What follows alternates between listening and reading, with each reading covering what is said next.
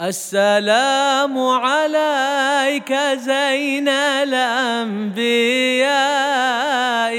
السلام عليك Assalamu alaikum wa rahmatullahi ta'ala wa barakatuh. I pray you all are doing well and uh, inshallah benefiting from this summer retreat so far. It's a pleasure and an honor uh, to be with you all virtually, and we ask Allah subhanahu wa ta'ala that our hearts remain connected and that Allah subhanahu wa ta'ala strengthens the love and the brotherhood and the sisterhood between the hearts and inshallah accepts this effort from us and allows us to grow in nearness to Him and in beneficial knowledge and devotion and in purity of heart and spirit and in service to the ummah of the Prophet sallallahu alaihi wa alihi wa sahbihi wasallam.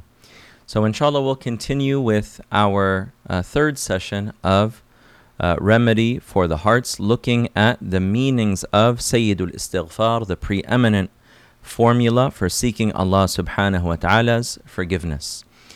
So we'll begin, inshallah.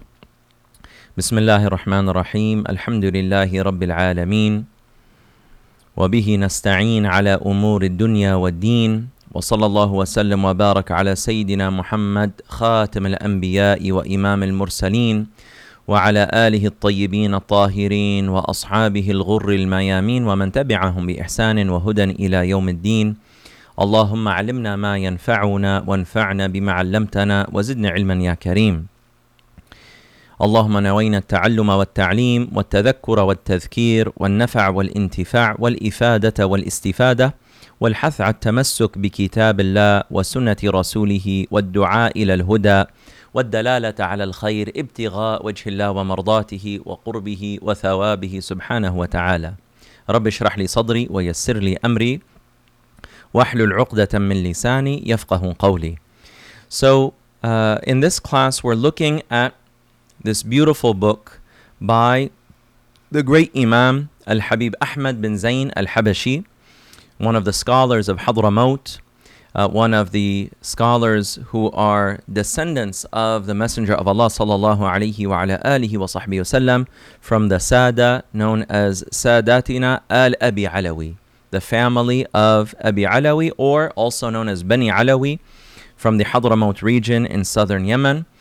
And Al Habib Ahmad bin Zayn al Habashi was one of the main students of Imam al Haddad, the great Imam and re- reviver and renewer of the 12th Islamic century, uh, the author of the Book of Assistance and the Lives of Man, which uh, Al Habib Hussein as Saqaf is teaching from in this retreat. So Al Habib Ahmad bin Zayn al Habashi was his student, and he had uh, multiple uh, books that he authored, one of which uh, may be most uh, well known is known as Ar Risalatul Jami'ah, uh, which is translated into English known as the Essentials of Islam. Which is a book where he really beautifully summarizes the main aspects of uh, the obligations that are required from every Muslim, male and female. So he has a section on the essential foundations of belief. Uh, he has several sections on fiqh, on the obligations uh, related to prayers and the ritual worship. And then he has a section on the purification of the heart and protecting the limbs from sins.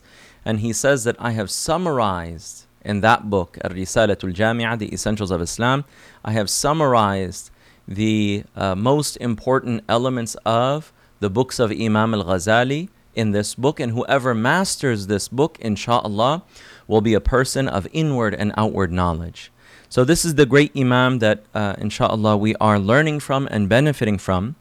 The book that we're now, inshallah, going to begin teaching after the first two sessions uh, being uh, focused focused on the verses from the Quran uh, related to the repentance and turning to Allah subhanahu wa ta'ala.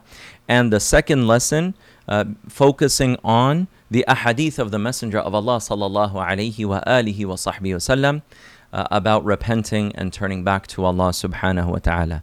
So now after establishing that foundation in the book and sunnah, and looking at some of the meanings of repentance and turning back to Allah subhanahu wa ta'ala, we will now begin this book, uh, Tiryaq al Qulubi wal Absar, that this is the healing for the heart and the sight, and uh, showing us and teaching us that when we turn back to Allah subhanahu wa ta'ala, that's something that's very soothing for the soul.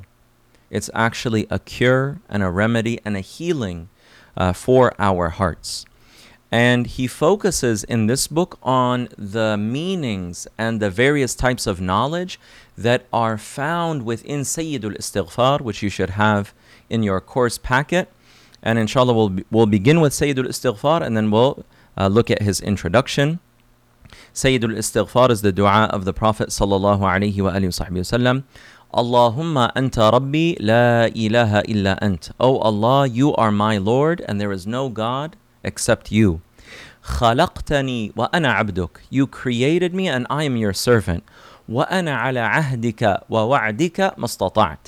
And I am trying to maintain and uphold your covenant and your promise to the best of my ability.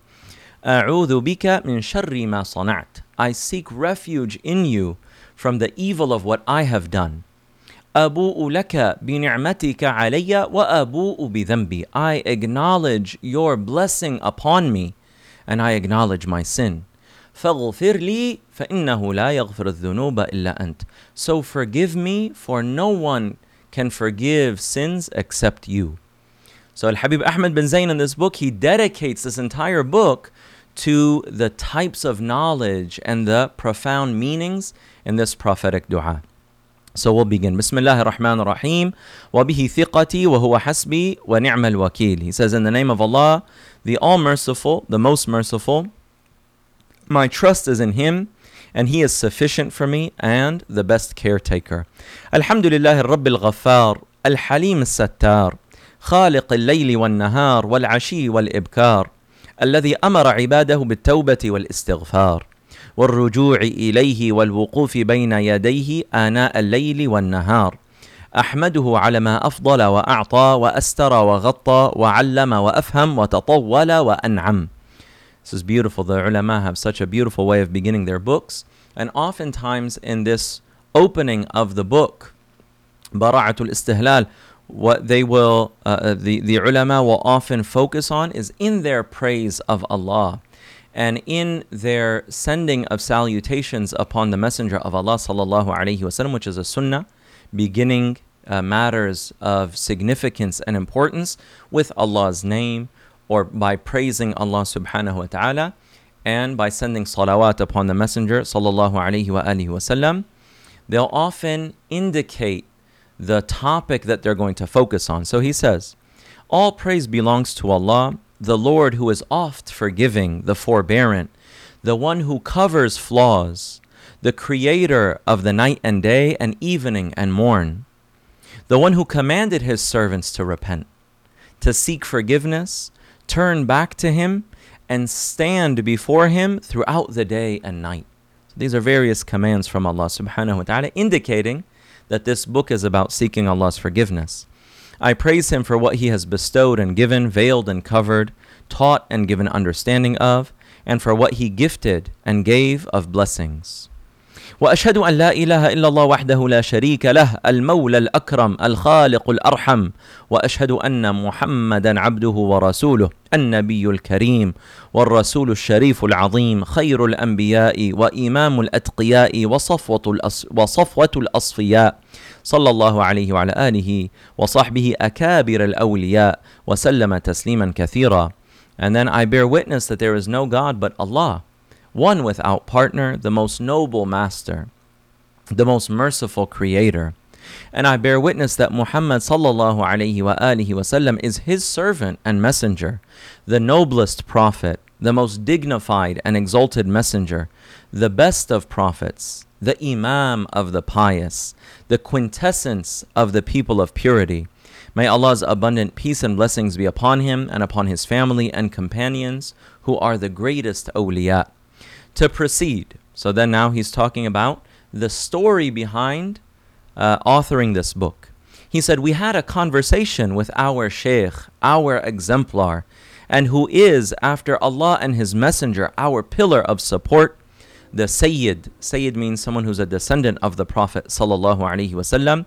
The Sayyid, the knower of Allah, the exalted, Ar-Arif the Imam, the Shaykh of Islam's shuyukh. And Imam al Haddad, radiallahu anhu wa ardah, he was the mujaddid of his time, and he was the greatest of the ulama and the salihin and uh, uh, the, the who were present in his time. Radiallahu anhu, and his title is Qutb al-Da'wati wal-Irshad, the pillar, the axis of calling to Allah and guiding people to Allah subhanahu wa ta'ala. As-Sayyid Abdullah ibn Alawi al-Haddad Ba'alawi. So this is Imam al-Haddad's name. May Allah benefit through him.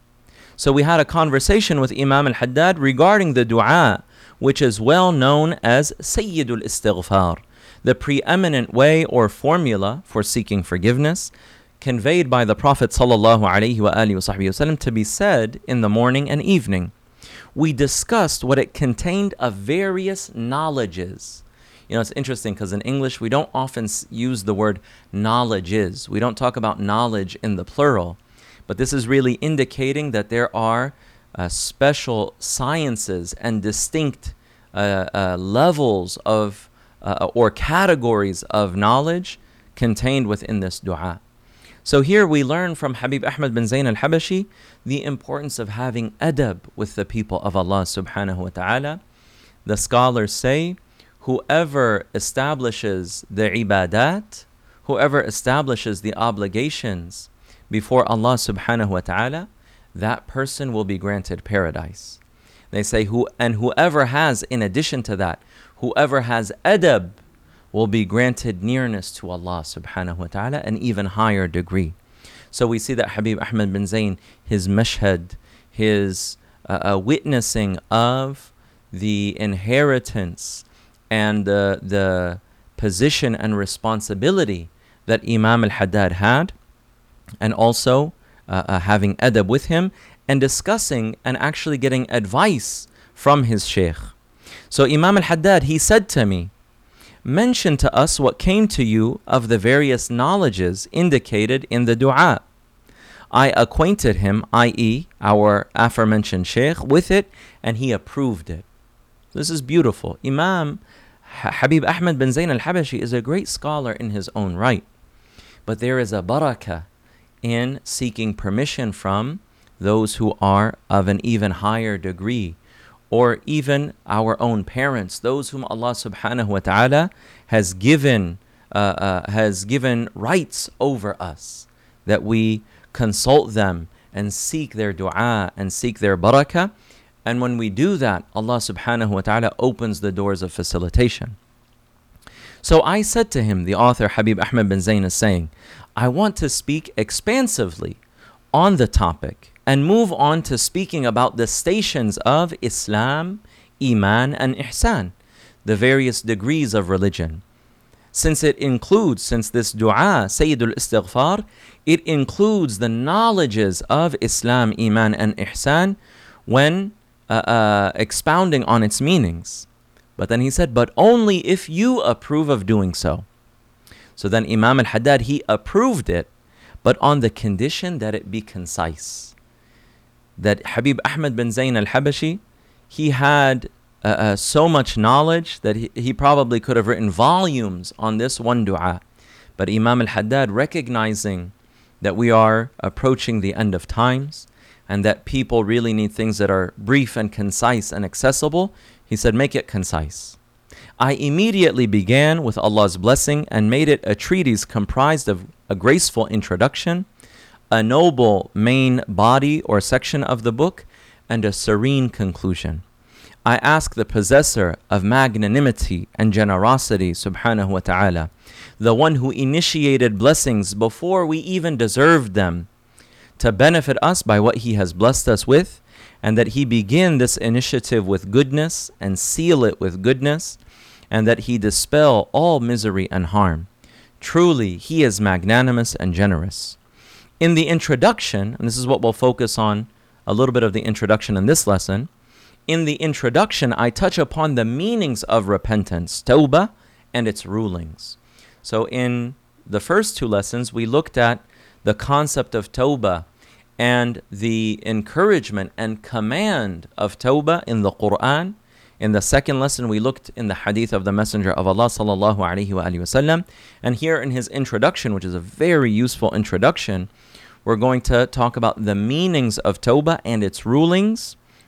The middle section of the book covers some of the knowledges included within the dua, and the conclusion of the book focuses on some of the virtues of seeking forgiveness, istighfar, and its noble varieties. So there are different formulas that the Prophet ﷺ taught us in order to ask Allah subhanahu wa ta'ala for his forgiveness. So inshallah now we'll transition into the introduction, the definition of repentance, tawbah. And we talked a little bit about this in the previous lessons that tawbah literally uh, in the Arabic language, it literally means turning back from disobedience. So it is a spiritual turning back to Allah subhanahu wa ta'ala. That uh, uh Allah subhanahu wa ta'ala is not uh, is not constricted by direction and space and so forth. Those are His creations, subhanahu wa ta'ala. لَيْسَ كَمِثْلِهِ شَيْءٍ So when we turn back to Allah subhanahu wa ta'ala, it's with our hearts and souls and the essence of our very being that I need to get right with Allah. And when we do that, then the healing begins. The remedy for the hearts, the healing for the hearts begins and Allah subhanahu wa ta'ala opens the doors of blessings and tawfiq and openings ta'ala. So then the author says we'll kind of transition between the Arabic and English because the Arabic is just so beautiful, mashallah. La ilaha illallah. He says, اعلم أن التوبة باب الله العظيم. Such an amazing way to begin. Know that tawbah, repentance, is Allah's great door. باب الله العظيم الذي به الوصول إلى قربه والدخول والانخراط في سلك أوليائه وحزبه that that tawbah is Allah's great door. If you want to draw closer to Allah subhanahu wa ta'ala, this is the door that is open for you. This door of benefit and mercy and blessings and transformation. And we talked about in uh, yesterday's lesson the story of Sayyidina Ka'b ibn Malik radiyallahu anhu ardah. And the three Sahaba who stayed behind without an excuse at, from the Battle of Tabuk. And when the Messenger of Allah came back, they didn't try to find false excuses like the hypocrites did. So then they waited for 50 days for Allah subhanahu wa ta'ala to reveal the verses that uh, indicated and and clearly and explicitly uh, showed that they were forgiven. And you see from the story that the Sahaba radiallahu anhum, it was like a celebration. And people were coming and congratulating them for Allah subhanahu wa ta'ala's forgiveness. And in reality, for anyone who turns to Allah subhanahu wa ta'ala, it is a celebration and it is a Eid. Now, it is Allah's great door which one arrives, which one who walks through it arrives to nearness to Him and entry into the company of His awliya and His hizb, His troop. It is the first station of the stations of religion. We talked about this in previous lessons that it is asas at-tariq ilallah. It is the foundation of the path to Allah. And it is the starting point for the essence of the realities of the religion. That in reality, we won't be able to taste the sweetness and the beauty and the light and the realities of this deen before we wash ourselves in the water of Tawbah. It's a spiritual washing.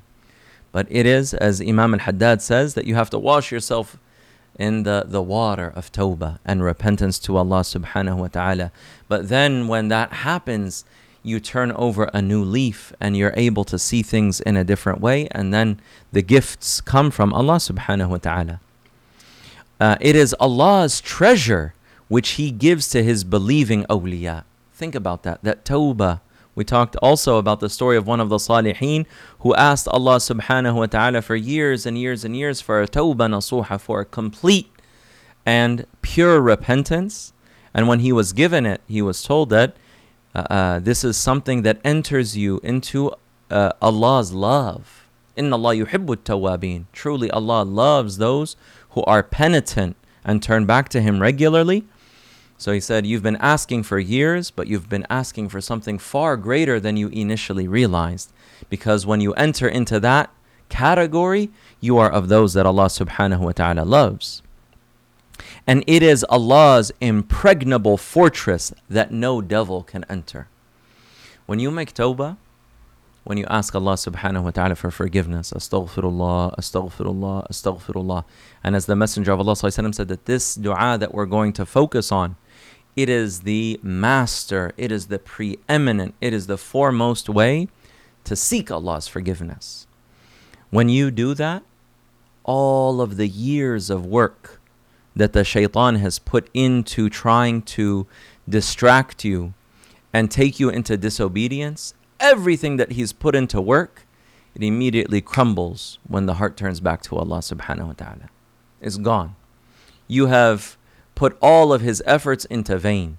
And when a person is firmly established in the realities of tawbah and goes from Islam to Iman to Ihsan, then this tawbah is the impregnable fortress that no devil can enter which is why the Prophet sallallahu alaihi wasallam he said to Sayyidina Umar ibn al-Khattab radiyallahu anhu or about Sayyidina Umar ibn al-Khattab that the shaitan runs from the shadow of Umar. The shaitan is scared of the shadow of Sayyidina Umar ibn al-Khattab. La ilaha illallah. What kind of nur is emanating from his heart that his shadow makes the shaitan tremble? Because these are the people of Allah. They establish the path to Allah. They call people to Allah subhanahu wa ta'ala. And when they're established in these realities, Allah subhanahu wa ta'ala grants them a unique protection. Al Habib Ahmed bin Zain continues, he says, Allah the Exalted made it an obligation upon everyone who believes. That tawbah is an obligation upon everyone who believes based on his words subhanahu wa ta'ala. And we also looked at this of the verses in the Quran, Surah An-Nur, Surah 24, verse 31, where Allah subhanahu wa ta'ala says, وَتُوبُوا إِلَى اللَّهِ جَمِيعًا أَيُّهَا الْمُؤْمِنُونَ لَعَلَّكُمْ تُفْلِحُونَ Allah says, Turn to Allah in repentance altogether, O believers, so that you may be successful. That's the key to success. Whoever knows its meaning, the meaning of Tawbah, which is, and he's going to give us this meaning now. So if you're taking notes, this is important. Tawbah is turning back from the way of distance to the way of nearness to Allah subhanahu wa ta'ala, according to the actions and states of the people of Tawbah, the actions and states of the penitent.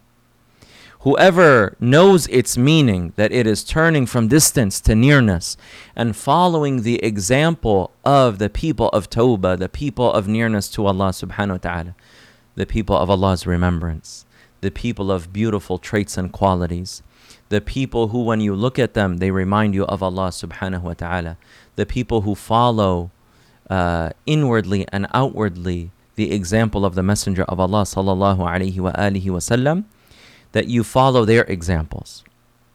Whoever knows its meaning, he would never doubt that it's an obligation upon all of the believers.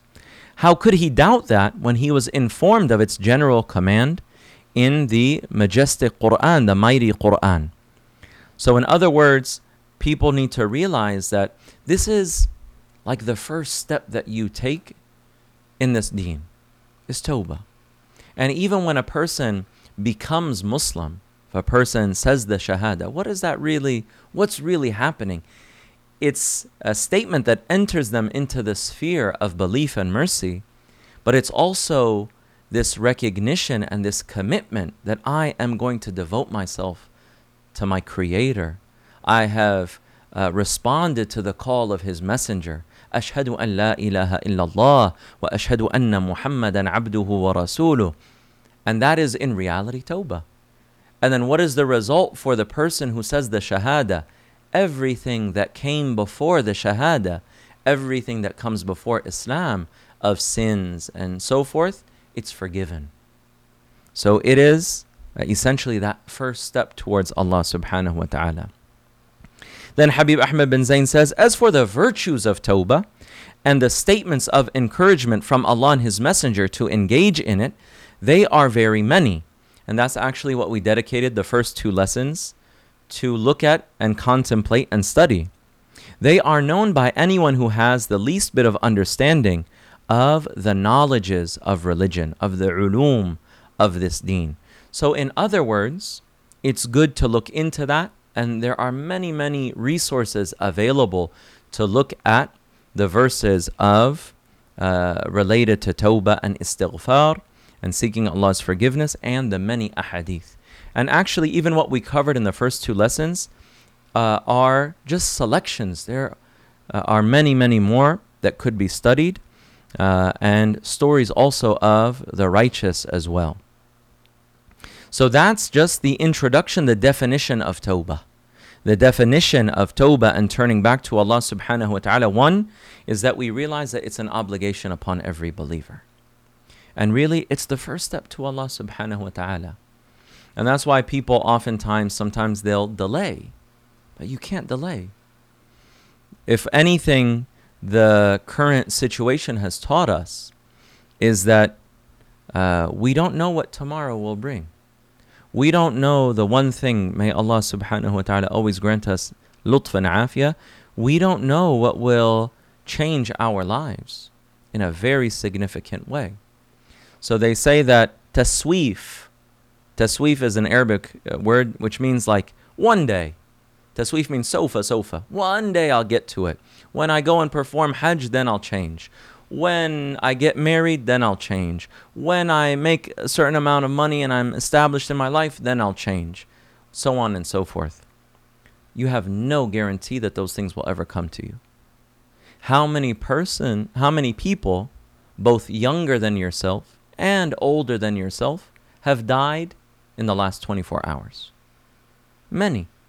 If we take that, uh, if we take that lesson from Allah Subhanahu wa Taala, how many people, even in the current with the current pandemic, how many people are uh, cautious of the pandemic, which we should take precautions from, yet have died from other other reasons, other kinds of illnesses, or accidents or things of that nature. So we have to realize that there is no tasweef. There is no reality that uh, uh tomorrow is guaranteed for us. So we have to فَفِرُّوا إِلَى اللَّهِ أَيُّهَا الْمُؤْمِنُونَ Allah subhanahu wa ta'ala says in the Quran, so flee, like run away from all of the problems of the dunya, all of the worries of the dunya and the akhirah everything. Flee to Allah immediately in this moment, O believers. Uh, I remember hearing beautiful, beautiful uh, wisdom and reminder that, you know, oftentimes Allah subhanahu wa ta'ala uh, is the Lord of majesty. And Allah subhanahu wa ta'ala has attributes of majesty as well as attributes of beauty and mercy. But we have to, we have to understand uh, all of the names and attributes that Allah subhanahu wa ta'ala has informed us of and realize that we cannot limit Allah subhanahu wa ta'ala's absolute perfection and power Jalla Jalalu. But when you read about certain things related to the grave or the hereafter, it can be very overwhelming. And actually, it can inspire a fear. There's a healthy degree of fear that keeps us away from sin but then it can almost inspire a fear that's debilitating, that can be, uh, uh, that freezes you in a sense. And I remember hearing from one of my teachers, he said, when you flee to Allah, when you seek Allah subhanahu wa ta'ala, when you devote yourself singularly to your Lord, to your Creator, to your Master, to the, the, the sovereign of the heavens and the earth, the creator of paradise and hell, the one who controls everything, subhanahu wa ta'ala. When you focus singularly on Him, He will take care of all of your fears. And that's the understanding that we need to cultivate and adopt in our lives. People are fearful of creation and hopeful in a created thing. They're fearful of the fire, and that's a, actually a higher degree of iman because a lot of people are just heedless. But they're fearful of that and they're hopeful of paradise. And Allah subhanahu wa ta'ala has taught us to ask Him for paradise and to seek refuge in Him from the fire. But what is greater than all of that, when Allah subhanahu wa ta'ala says, uh, وَرِضْوَانٌ مِّنَ اللَّهِ أَكْبَرُ That Allah subhanahu wa ta'ala, His ridwan, His good pleasure, when He bestows it upon the people of paradise, He says, I'm going to give you something that all of the people of paradise are brought before Allah subhanahu wa ta'ala. And Allah asks them, Is there anything else that you want? Would say, Oh Allah, how could there be anything left to want? You have entered us into paradise and bestowed mercy upon us. And paradise has what no eye has ever seen, no ear has ever heard, and has never crossed the human imagination. How could we want anything more? Then Allah subhanahu wa ta'ala says, I uh, will bestow upon you my ridwan, my contentment, my good pleasure, and I will never be angry with you again. When the people of paradise are given that guarantee and they're entered into that degree of nearness to Allah subhanahu wa ta'ala, it's greater than paradise itself. It's greater than everything else in paradise. Because paradise is, cre- are cre- is full of created things, but the ridwan, Allah's good pleasure, is directly from Him. It's uncreated. It is from Allah subhanahu wa ta'ala. So uh, uh, when we seek Him, when we make our singular goal nearness to Him and His good pleasure and His love, then Allah subhanahu wa ta'ala will suffice us of every other fear and concern. One of the stories that the, the, the righteous mention is that there was وَلِلَّهِ الْمَثَلُ الْأَعْلَى and to Allah belongs the highest similitude but there was a king who called all of his subjects and asked each and every one of them, What do you want? So this person said, I want gold. He would give them gold. The other one would say, I want land. He would give that person land, food, food, clothing, whatever. And everyone who asked was given what they were asked for, what they had asked. Then there remained one person, and the person didn't ask anything. So the king asked this person, what are you waiting for? What is what is your request? What do you want? What do you want? And this person said, I want you. Everyone went home with what they had asked for, and they received from the generosity of the king. But this person's request was different, was above and beyond. He said to the king, I want you. I want your love. I want to have a special place with you. And he received something that all the other people, with what they got combined, it's not the same. So with Allah subhanahu wa ta'ala, وَلِلَّهِ الْمَثَلُ الْأَعْلَى When we, when Allah subhanahu wa ta'ala gives us His good pleasure and His love, it's unlike anything else.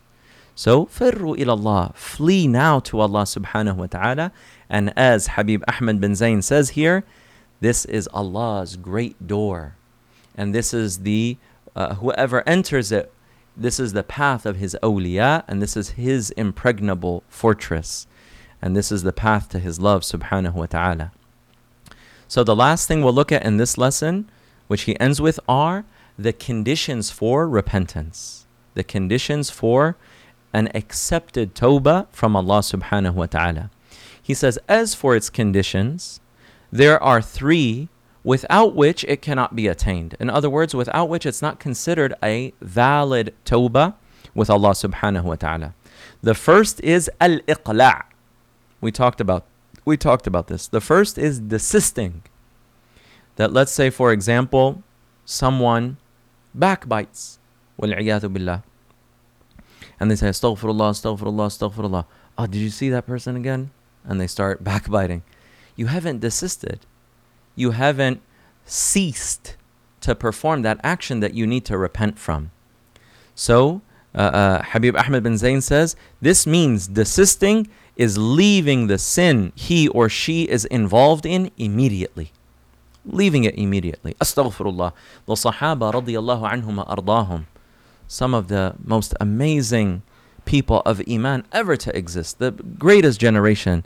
May Allah be well pleased with all of them.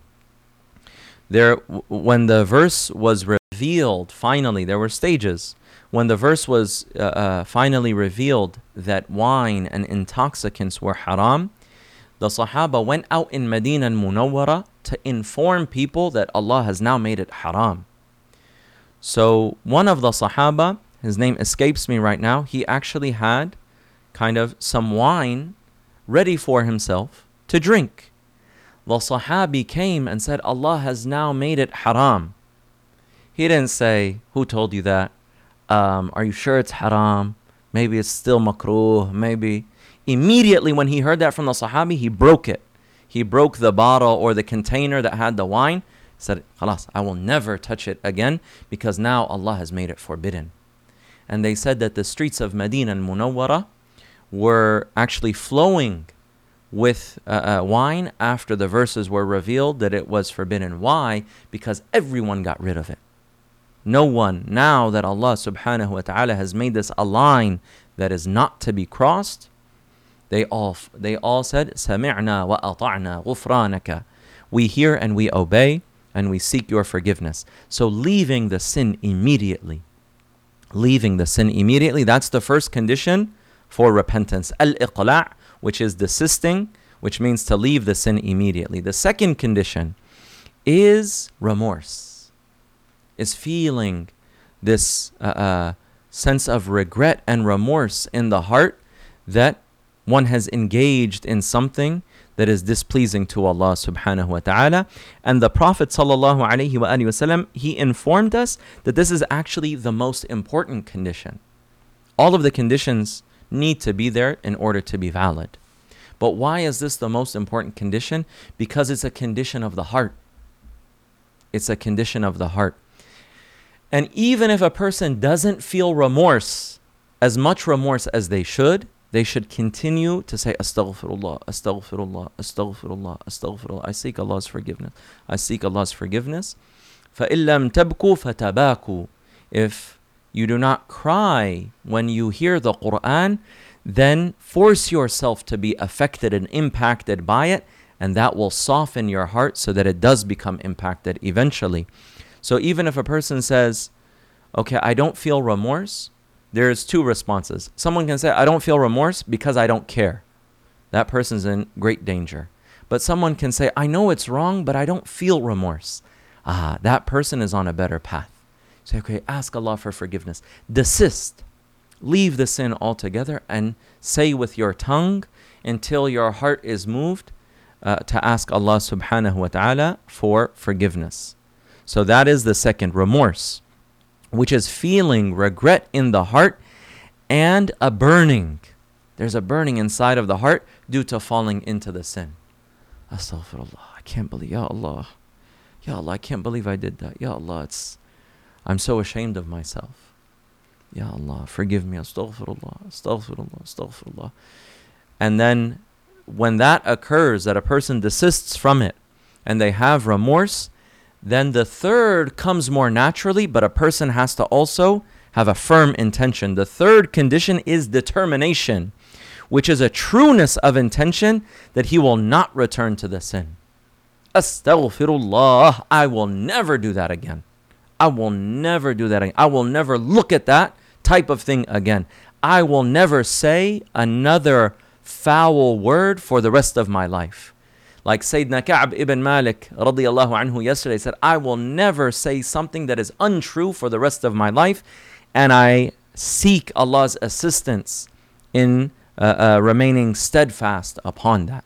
So those are the three. The first is desisting, leaving it altogether. Astaghfirullah, putting distance between yourself and that sin. And I would recommend a, a really good book called Atomic Habits by his uh, James Clear. James Clear. Atomic Habits by James Clear.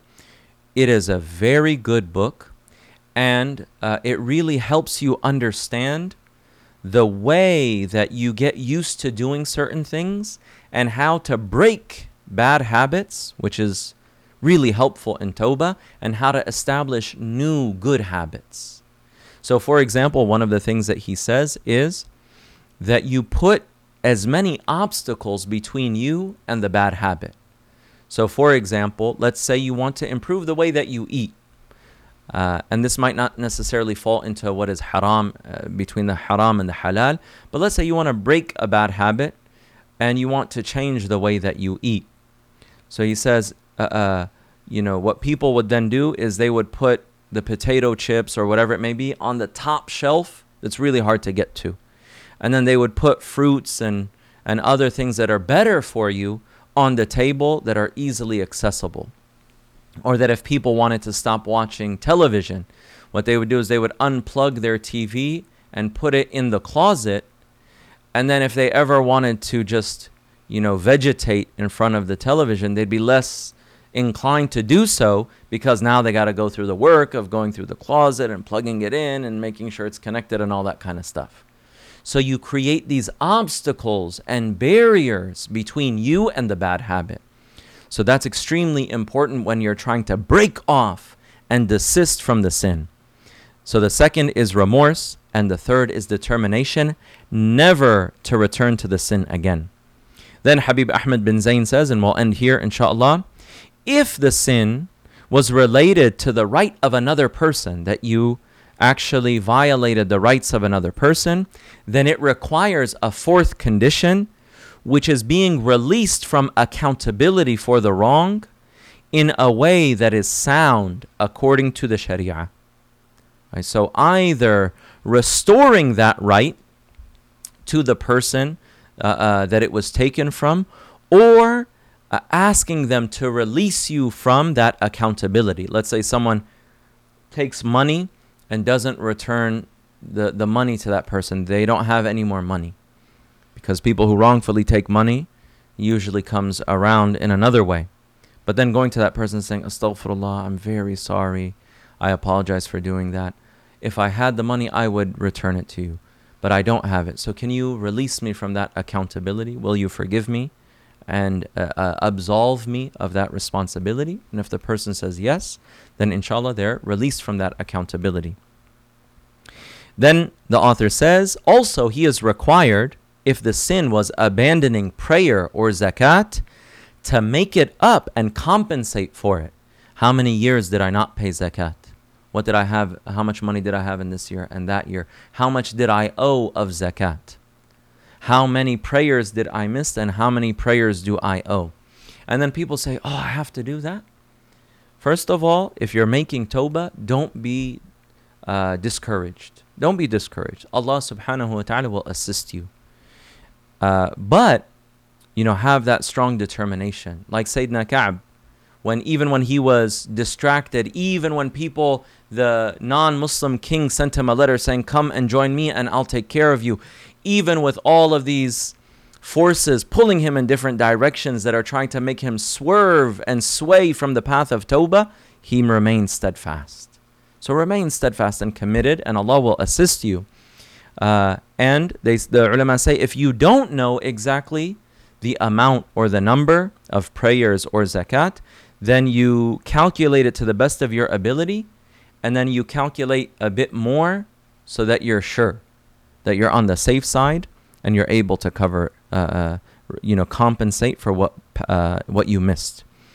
And then uh, uh, the author says this condition might also be considered part of desisting.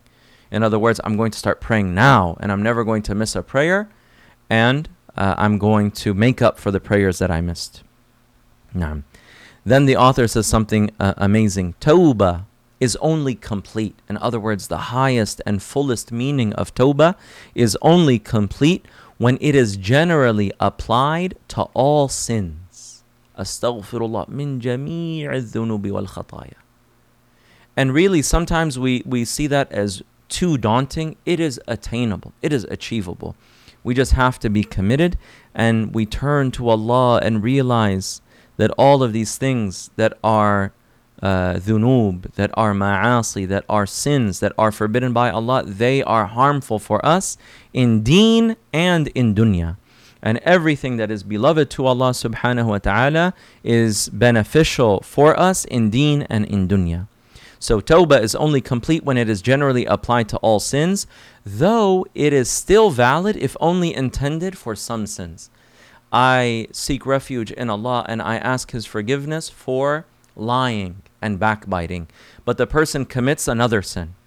Inshallah, that tawbah for lying and backbiting is accepted, but it's still not a complete tawbah. A tawbah that is transformative, a tawbah that removes the rust from the heart and brings great openings, that you enter into Allah's great door, and then you start to taste the fruits of Iman and Islam and Ihsan. We ask Allah subhanahu wa ta'ala to give us inshallah, a sincere repentance and to grant us the tawfiq for establishing all of the conditions of repentance and that Allah subhanahu wa ta'ala makes us of its true people and allows us to be entered into the uh, group of His awliya and His beloved servants, and that Allah subhanahu wa ta'ala enters us into the impregnable fortress of His tawbah. وصلى الله تعالى على سيدنا محمد وعلى آله وأصحابه أجمعين والحمد لله رب العالمين and now inshallah we will uh, take some questions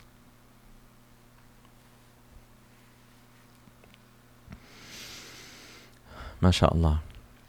Do you have a recommended translation of uh, Ar-Risala Al-Jami'ah, Essentials of Islam? Can the team post a link? Inshallah, we can provide uh, that link. And Ar-Risala Al-Jami'ah is a, a manual of the essentials of Islam, and also the fiqh is according to the Shafi'i madhab.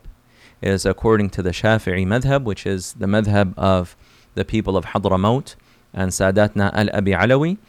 Uh, and there are other good books that a person can get in terms of the uh, fard ayn. This is a very important thing that we establish the fard ayn knowledge and the fard ayn obligations the individual obligations that Allah subhanahu wa ta'ala requires from every Muslim. So Ar-Risala Al-Jami'ah, inshallah, will post uh, the recommended translation. Uh, I think it was Sheikh Abdul Aziz. Uh, Sheikh Abdul Aziz, um, his last name is escaping me now. Uh, I believe it's Fredericks, but uh, inshallah we'll post that. ta'ala. Another question here regarding Tawbah. What stops one from spiritually turning back to Allah subhanahu wa ta'ala? Actually, that's a very good question, and that's what we're going to focus on in the next lesson. Uh, just to keep you, inshallah, this evening uh, motivated and excited. Inshallah, we're going to talk about the conditions for continuous repentance and the motivating cause uh, for repentance. This is a beautiful book. So he talks about the motivating cause, the ba'ith for tawbah, and if you don't have that, the ways to acquire that motivation, inshallah. So we'll talk about that in uh, the fourth lesson, inshallah ta'ala. Uh, another question here What are the physical signs of a person of much repentance versus those who are not engaged in repentance? One of the most obvious is that they are people who establish the fara'id, they're people who establish the obligations, establish the prayer, and also that they are people of the remembrance of Allah subhanahu wa ta'ala and dua. Because many of the du'as and the invocations of the Prophet sallallahu alaihi wasallam, like uh, Al-Wird al-Latif, inshallah, which we're going to uh, do together shortly, uh, many of the du'as, the invocations in those lit- litanies are invocations of tawbah and then also when you're in good environments. So that also relates to what we're going to cover in the next lesson, but being around good people, being around people who would advise you if you made a mistake not to engage in that. So there are people who uh, are humble, they're broken-hearted before Allah subhanahu wa ta'ala. They're people of establishing the fara'id and avoiding, avoiding the prohibitions. And they are people of much dua and remembrance. Now, how do we have hearts that uh, consistently and increasingly remember Allah subhanahu wa ta'ala rather than getting distracted along the way. Uh, there's two things that come to mind. The first is that we have to realize that uh, this journey of arriving at a state and a station of constantly remembering Allah subhanahu wa ta'ala is a high maqam. It's a high station to, to attain and achieve. And those people in reality, they are uh, they're rare and valuable. They're precious. That doesn't mean that we should uh, be discouraged. Allah subhanahu wa ta'ala is the one who gives. Uh, Imam al Haddad, who we've been talking about a lot in this lesson, uh, someone tried to criticize him one time because every time one of the righteous is alive and among the people, it's inevitable that they won't fully appreciate that person until they're gone. And that people will always appreciate the people of previous generations. So someone said to Imam al Haddad, Oh, you think you're like Sayyidina Sheikh Abu Bakr bin Salim, one of the predecessors to Imam al Haddad, one of the great Imams, uh, Sayyidina Sheikh Abu Bakr bin Salim, radiallahu anhu. And Imam al Haddad, uh, teaching that person and teaching all of us not to be discouraged from those high degrees. He said, As-saqi baqi.